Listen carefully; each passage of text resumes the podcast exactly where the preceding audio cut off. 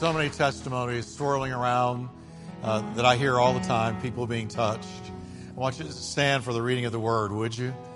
And I'm so thankful. I met a lady, she was here in the first service, sitting right there.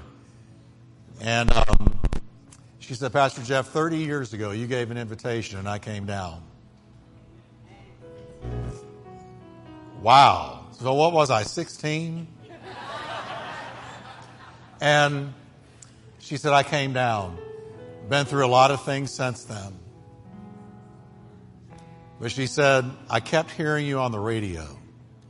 And I said, finally, she said, because I got away. I drifted.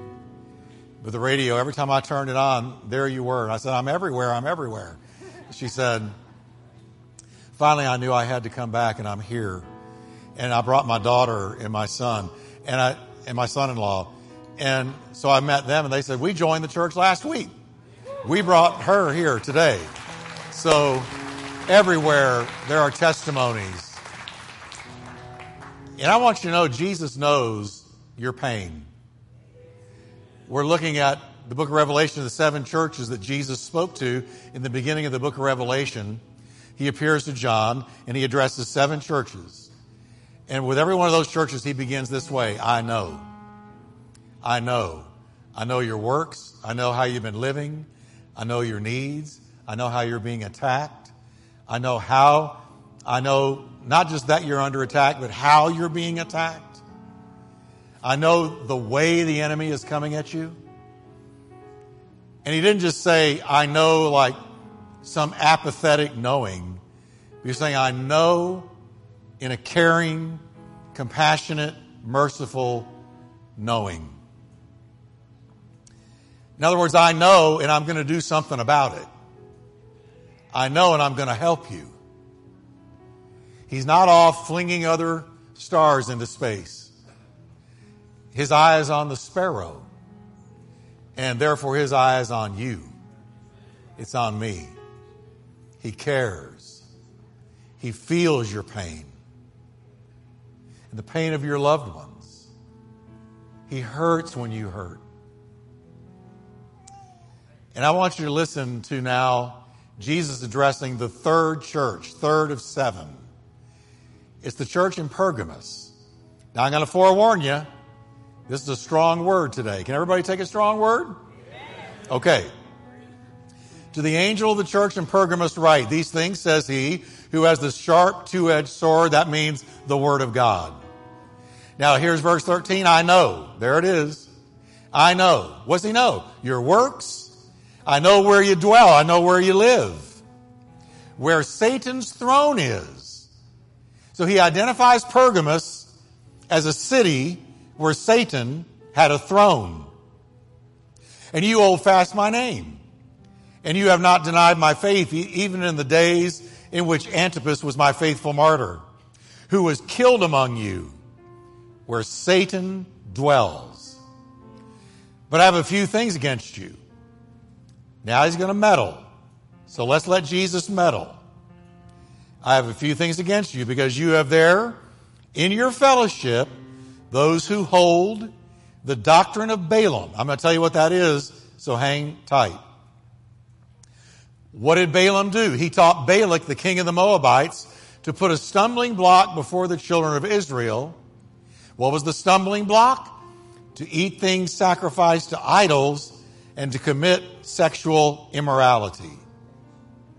Verse 15. Thus you also have those who hold the doctrine of the Nicolaitans. So they got two bad teachings going through this church. Doctrine of Balaam, doctrine of the Nicolaitans. Which thing Jesus says, this doctrine, I hate it. I hate it. Then verse 16, repent, or else I will come to you quickly and will fight against them, those who hold to these doctrines, with the sword of my mouth, which is the word of God. Then verse 17, he who has an ear, let him hear. Do we have an ear today? Do we have an ear? Because if you got a spiritual ear, then he says, let you, let him hear what the Spirit says to the church. Now back then, but, he, but here's the church. So he's saying the same thing to us. Father, thank you for your word today. Give us ears to really hear it in Jesus' name. Amen. Tell your neighbor, you got an ear to hear. Amen. Now, there's, um, again, we're looking at the seven churches and what Jesus said to the seven churches, uh, one at a time. He had a different word for each church, okay? It was an individual word. So if he was to appear here today, boy, it would be, it would put the fear of the Lord in me greatly. But what if he came today and said, here's my word to turning point? How many of you would have a little more prayer before you got here today? right? But he had a prayer for every, a word, individual word for every church. Now, the first one was Ephesus. They were the lacking church because they had lost their first love. And Jesus said, That's what I have against you. You've lost your first love. Second church was Smyrna. Smyrna was the loyal church. Jesus said, Because in really tough times, you have not denied my name. So they're the loyal church. But this church in Pergamos is the lax church. So you have the lacking church, the loyal church. This one is the lax church. And we could say also the church of compromise, the doctrine of compromise, the message, the seduction of compromise had infiltrated this Pergamos church. The interesting thing to me is Smyrna was a beautiful city. Pergamos is a, was an incredible city. Uh, beautiful city. It was beautiful. It was cultured. It was educated. Uh, they had a library that had 200,000 volumes in it, so they were literate. They were not illiterate uh, folks on the other side of the tracks. No, these were educated, uh, high end, uh, cultured, cultivated, learned people in the city of Pergamos. It was a major center for literature a major center for the arts. Pergamos was a city where people would say, let's take a journey to Pergamos. Walk through the streets, take in the sights, like people used to do in New York City. They don't anymore much. You wear a bulletproof vest if you go there now. But used to, you would say at Christmas time, let's go to New York City, see the lights, enjoy the culture that's there. That was Pergamos. It was beautiful among the cities of John's time. But watch this, everybody. While it was highly educated, sophisticated, cultured, they were still very spiritually dark. Goes to show you, you can be very educated, but still be utterly spiritually ignorant and in darkness. Go to any college in our country, any college. They can show you how to do something, but there's no wisdom because there's no fear of the Lord amongst them. And the fear of the Lord is the beginning of wisdom. So if you don't have the fear of the Lord, you don't have any wisdom. The risen Lord points out to John that not only are they spiritually dark because they were, they were in the stronghold of idolatry.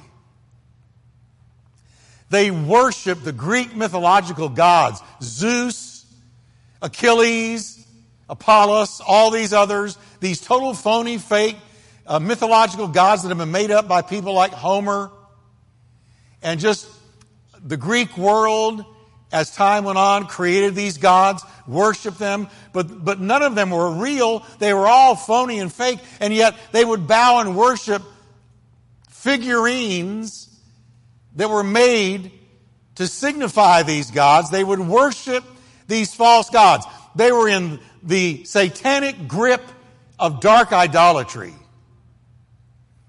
But not only that, they were killing God's people. They martyred Antipas. Jesus names him. So Jesus, when you're under fire, Jesus knows your name. Because Antipas was martyred and Jesus knew his name. Jesus spoke his name to John. My servant, Antipas, was martyred, murdered, killed for his witness of me in this cultivated, cultured city. Do you know that Germany was one of the most advanced, cultured countries in the world when Nazism put its death grip on them. It matters where a place is spiritually. You can have it all up all kinds of head knowledge, but be totally lost here. Totally lost.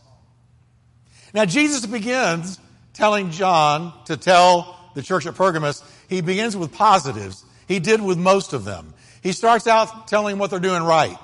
I know where you live, where Satan has his throne, yet you remain true to my name. Folks, no matter what, we got to remain true to the name of Jesus. You can't let the name of Jesus go.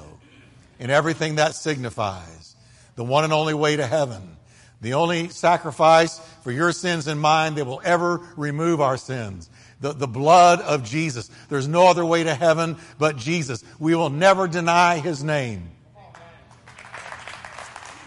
Now, he says, you didn't renounce, you didn't renounce your faith in me. You remained true to my name, even in the days of Antipas when he was put to death in your city where Satan lives. That didn't scare you into denying my name. You remain true. So these Pergamene believers lived in a difficult, spiritually dark place that was fully in the grip of paganism, darkness, where literally Jesus said Satan's got a throne in your city. He has been enthroned in your city. Wow, how would you like that if the Lord said, Hey, those of you living in Fort Worth where Satan's throne is?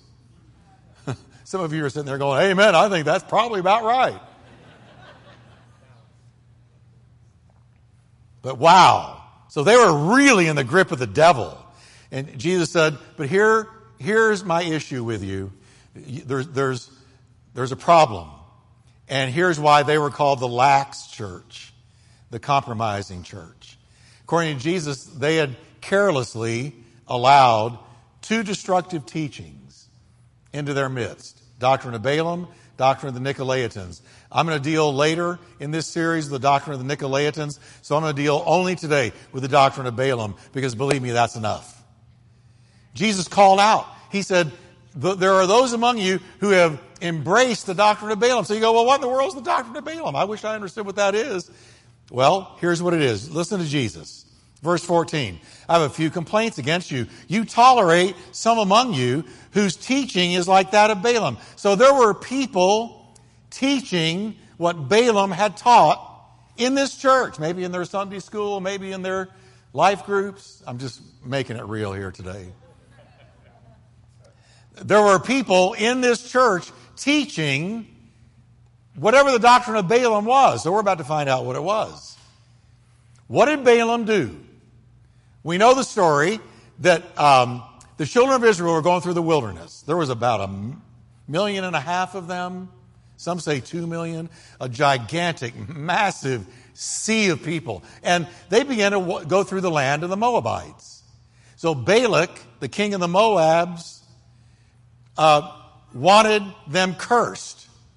So he went looking for somebody who had a reputation for being spiritual and being able to do things supernatural.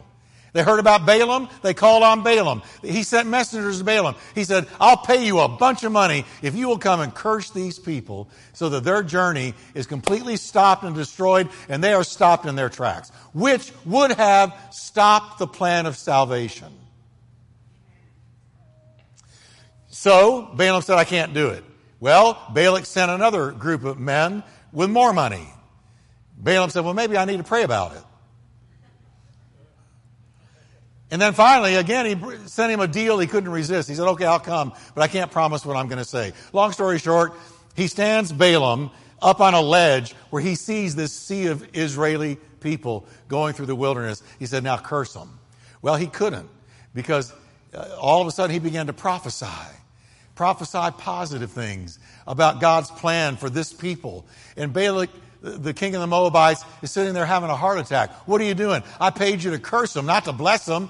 And here's what Balaam said I can't curse who God has blessed. I can't do it. Everybody say, I can't be cursed. If you know Jesus, I can't be cursed because I'm blessed. No weapon formed against you will prosper. Somebody may curse you, but it won't land. It won't land.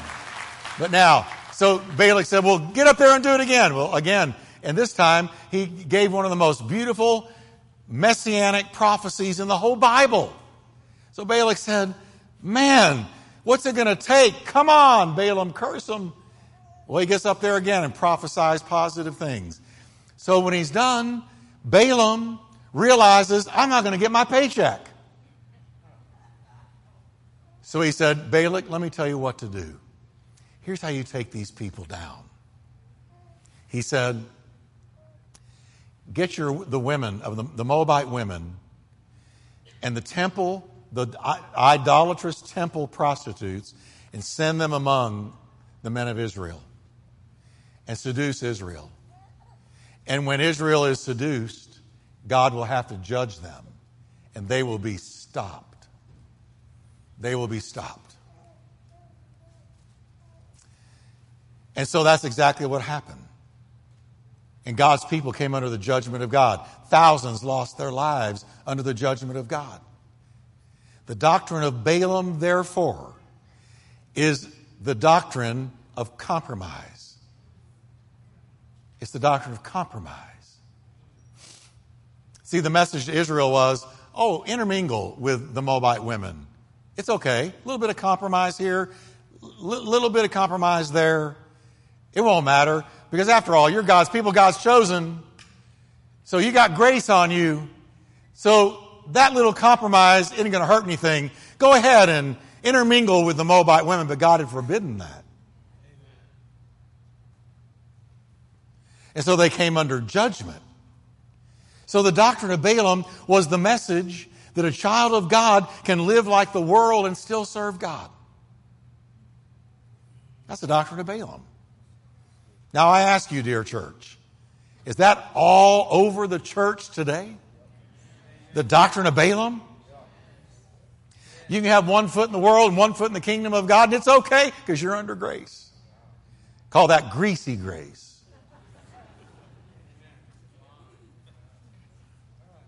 It's the false message that you, as a believer in Jesus Christ, can have the best of both worlds. One foot in, one foot out. You're kind of in, kind of out, kind of there, kind of not. You're in church on Sunday, the world on Monday. You can embrace other beliefs and other faiths and mingle it in with the Christian faith because no big deal.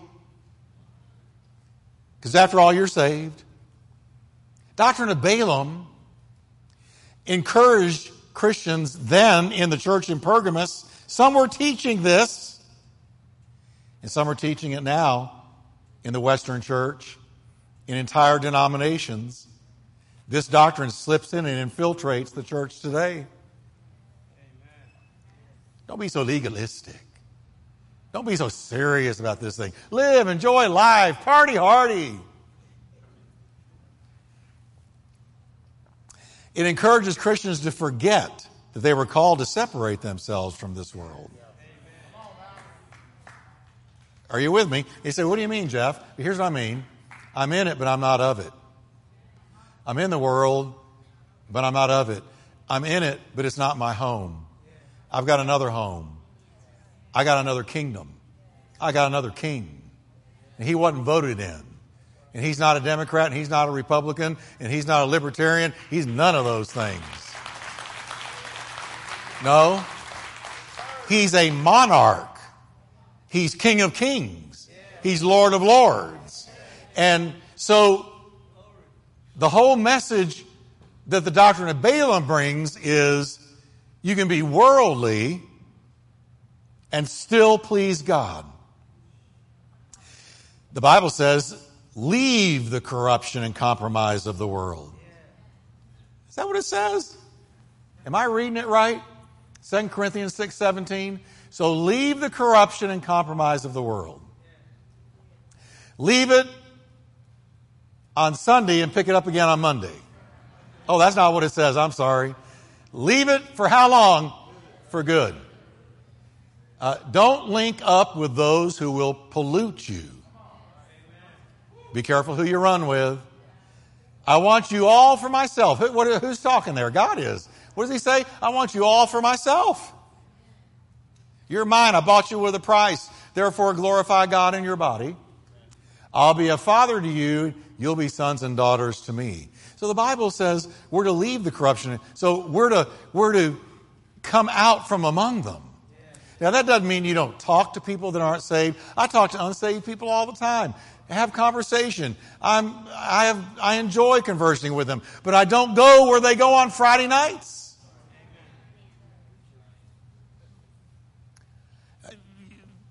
There's acquaintances and there's BFFs. For those of you that don't know, social media talk, speak talk, talk speak, that's best friends forever. Okay? But no, no, the whole idea is as believers, we're called out and called in. He delivered us, Colossians 1.13, He delivered us out of the kingdom of darkness and translated us into the kingdom of God's dear Son. So He brought us out to bring us in. But in order to come out, you got to come out. Okay? So this is why the doctrine of Balaam is so damaging because it makes people, believers, indistinguishable from worldly people. Because if you're walking like them, talking like them, acting like them, going where they go, doing what they do, how can you tell anybody about Jesus? You're no different from them. We're the salt of the earth. We're the light of the world. You are the light of the world. You are the salt of the earth. Listen to what Jesus said. If the salt loses its taste, it can't be made salty again. Salt is useless if it loses its salty taste. It'll be thrown out, and watch this, where people will just walk on it. In other words, when the church loses its saltiness, it loses the world's respect. I ask you today, is the church being walked on today? Are people dissing it, no longer attending, no longer listening, no longer tuning in? Because if you lose your saltiness, your witness, your testimony, your distinctive differences as believers, if you lose that, you're no longer salty. And people just say, ah, the church, and they throw it out and they walk on it. So, furthermore, the doctrine of Balaam is the message that a little sin, a little compromise, doesn't hurt, especially if it brings financial gain. Because Balaam loved that money. Honey. He loved that money. He said, Man, I blew it when I was up there. I was supposed to be cursing them. How can I get the paycheck? Ah, I'll curse God's people this way. And he showed how to bring God's people down. And he got his paycheck. So, Doctrine of Balaam is the message that Little compromise here, little compromise there, no big deal. You can cut on those taxes. You can compromise your convictions at the office party. God understands. You can, you can play both sides of the fence at work. You can uh, uh, uh, lift a little bit out of that tip jar at Starbucks. You know, I saw somebody do that. They, they acted like they were going in to give a tip and they came out with a handful tip money. It's quiet in here. Have you done that? Isn't it amazing what we can justify if we just think long enough? Hold back from supporting God's work and, and all these things. It's okay. Little corner cut here and there. God doesn't really care because most everything else is okay. Here's the thing the bottom line with the doctrine of Balaam is the person swallowing it is reduced to compromising their biblical convictions for the sake of money or some other kind of material fleshly gain. And when you do that, now listen carefully to me because here's where I want to, I'm talking to Jeff and, and I'm talking to you and all of you online and those listening by radio and everywhere else. Listen carefully.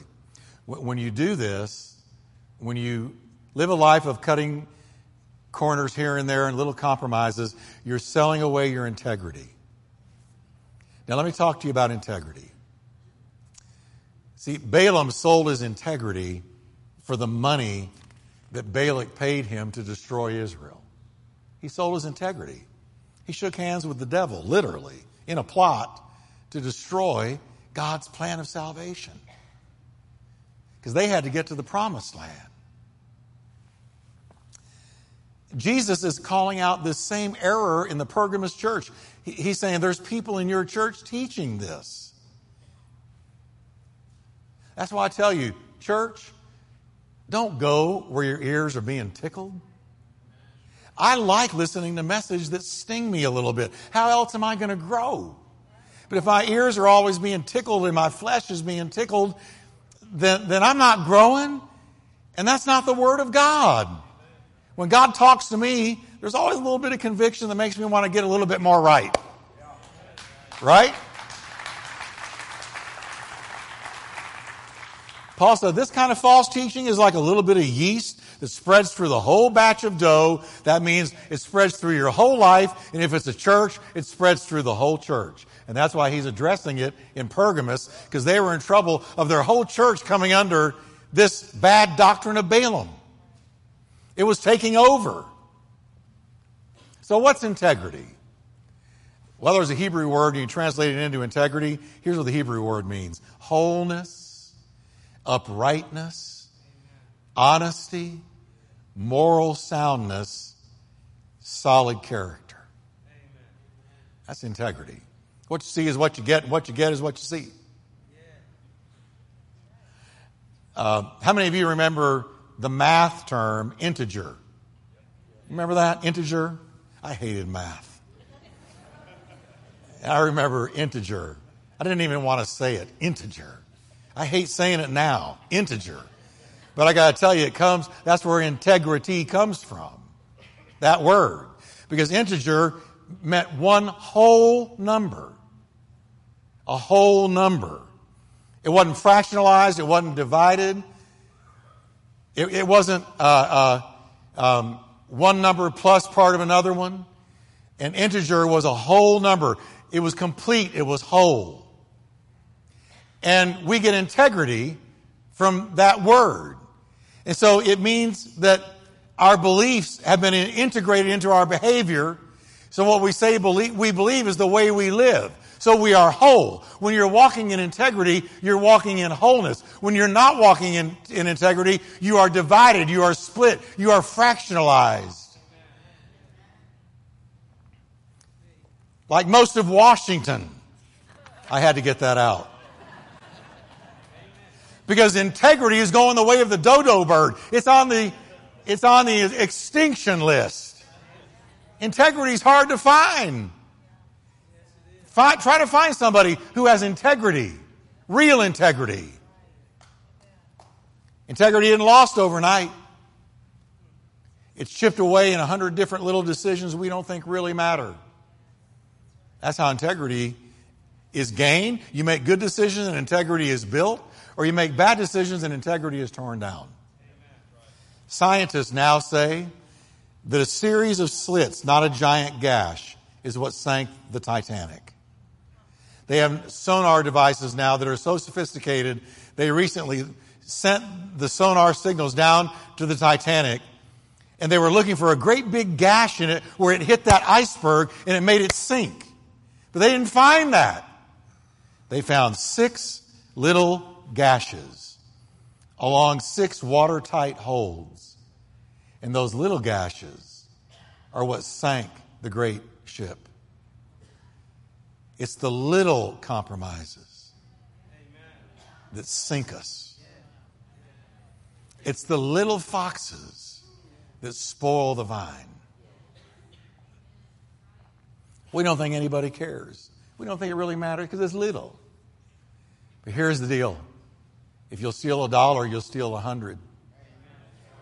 If you'll be responsible over a dollar, you'll be responsible over a hundred. Jesus said, whoever can be trusted with small things can also be trusted with big things.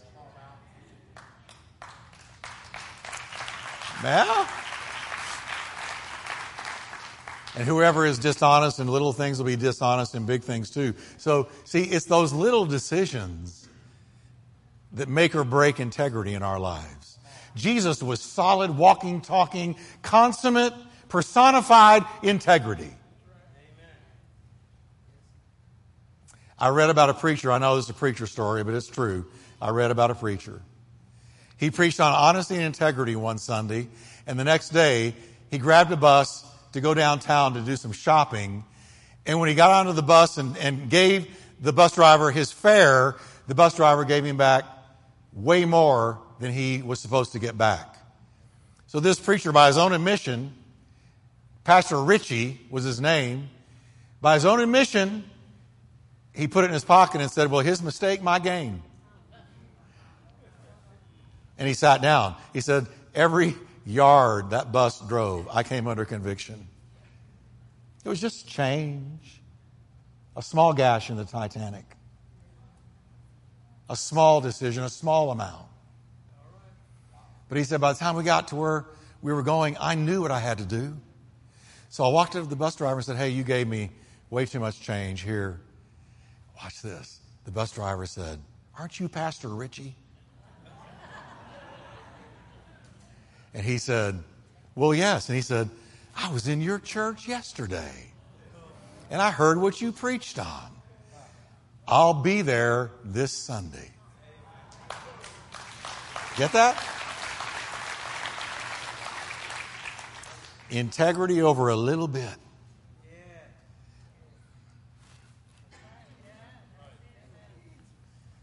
Somebody with integrity, if they make a promise, they keep it.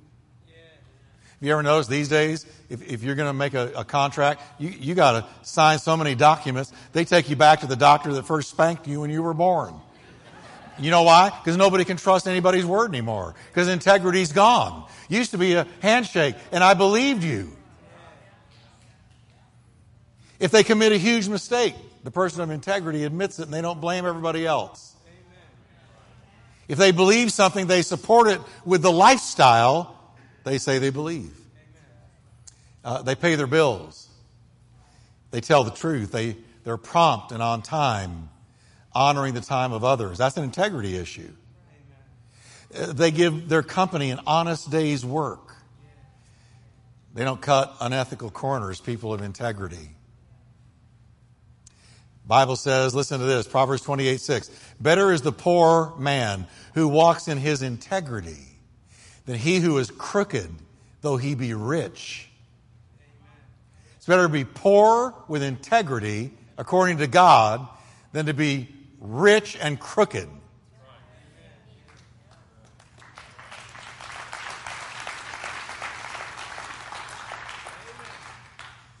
I'm going to give you real quickly a few benefits of integrity. I'm not going to expand on it, just going to give it to you. But how many of you want, how many of you love to be blessed by God? All right? Now, God is not dealing with this. He didn't put this in the book of Revelation to make us feel bad about ourselves. He gave it as a warning. Don't fall into the doctrine of Balaam. Walk in integrity. Never give up your integrity. Never sell it away. There needs to be a sign over every church door. Our integrity is not for sale. There needs to be a sign over everybody professing Christ. My integrity is not for sale. So here's a few quick benefits and we'll close. Safety and security. How many of you like being safe? Secure. All right, listen to this. He who walks with integrity walks securely. Wow. If you walk with integrity, there's a lot of things you don't even need to pray about because your integrity tells you what to do. Second, protection. Protection. May integrity and honesty protect me, prayed David, for I put my hope in you. David said, I know if I walk in integrity and honesty, it protects me. Our culture believes the opposite. Lies will protect you. If you tell a lie, it will protect you. We lie to protect ourselves. But the Bible tells the opposite. If you, if you are truthful and walk in integrity, that will protect you. That protects you. Guidance. The integrity of the upright will guide them. How does it guide you? Because of integrity, you have the knowledge of the Word of God of what is right and wrong, good and bad, light and dark. So you don't even need to pray about some things because integrity guides you to make the right decision. Here's one for the family. This is my last one. The righteous man walks in his integrity, and his children are blessed after him. Wow. So when a kid sees a parent not living hypocritically or duplicitously, not, I'm not talking about perfect, but genuinely, authentically, that kid says, huh, that's the way to live with integrity. How have we lost integrity in America? Well, it didn't happen overnight. It's happened over decades. But integrity is almost gone. It's almost gone. None of our leaders, very few of them, hardly any of them, are displaying it, modeling it, walking in it. They lie, they cheat, they steal, they take bribes. If you want to find out what integrity looks like, don't look there. If you want to know what integrity looks like, look at Jesus. Look at Jesus. Can we stand together? And look at his apostles. They walked in integrity.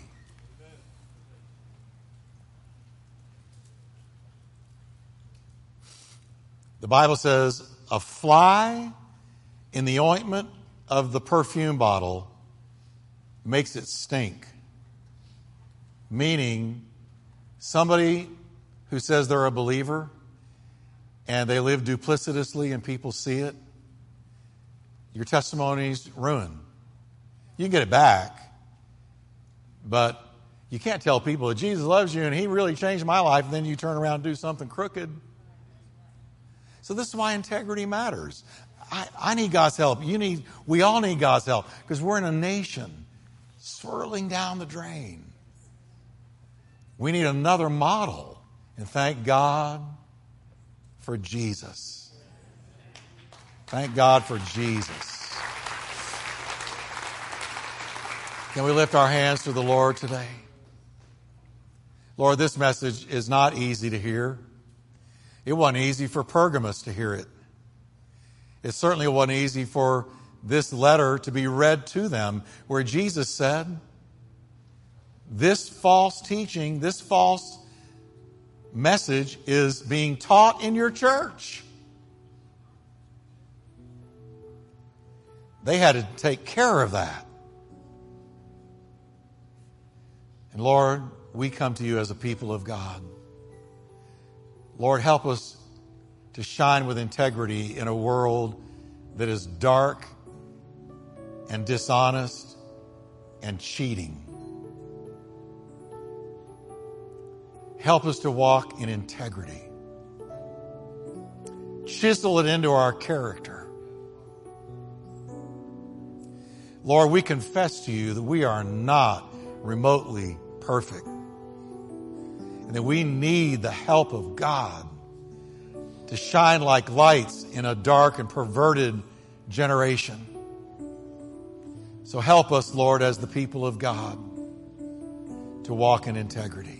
Can you breathe that prayer, dear church? Lord, help me to be a person of integrity. I reject the doctrine of Balaam, which you hate and I embrace the teachings of Christ in Jesus' name.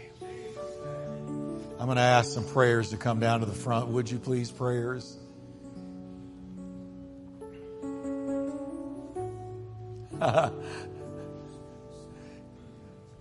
it's funny how you can get caught when you're not walking in integrity.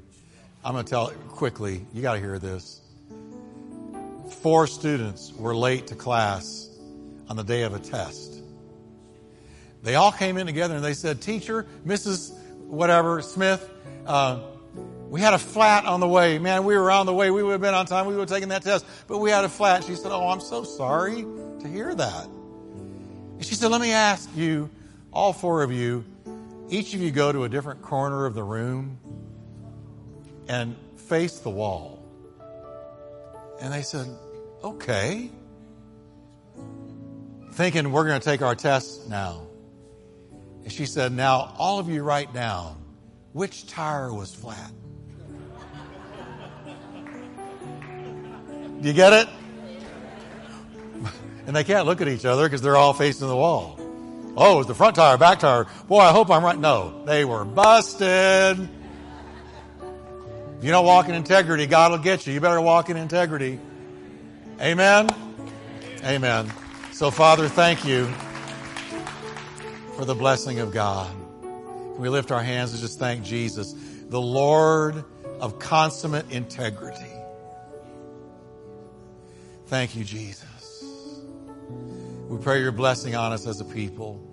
I pray, Lord, for everyone struggling with a heartbreak, a heartache, with financial stress, with the hurt of betrayal, with kids who have gone wacko and their hearts are broken, with insurmountable mountains, it seems to them, to climb, to navigate. I pray, grace them, touch them. I pray in Jesus' name, be with them today.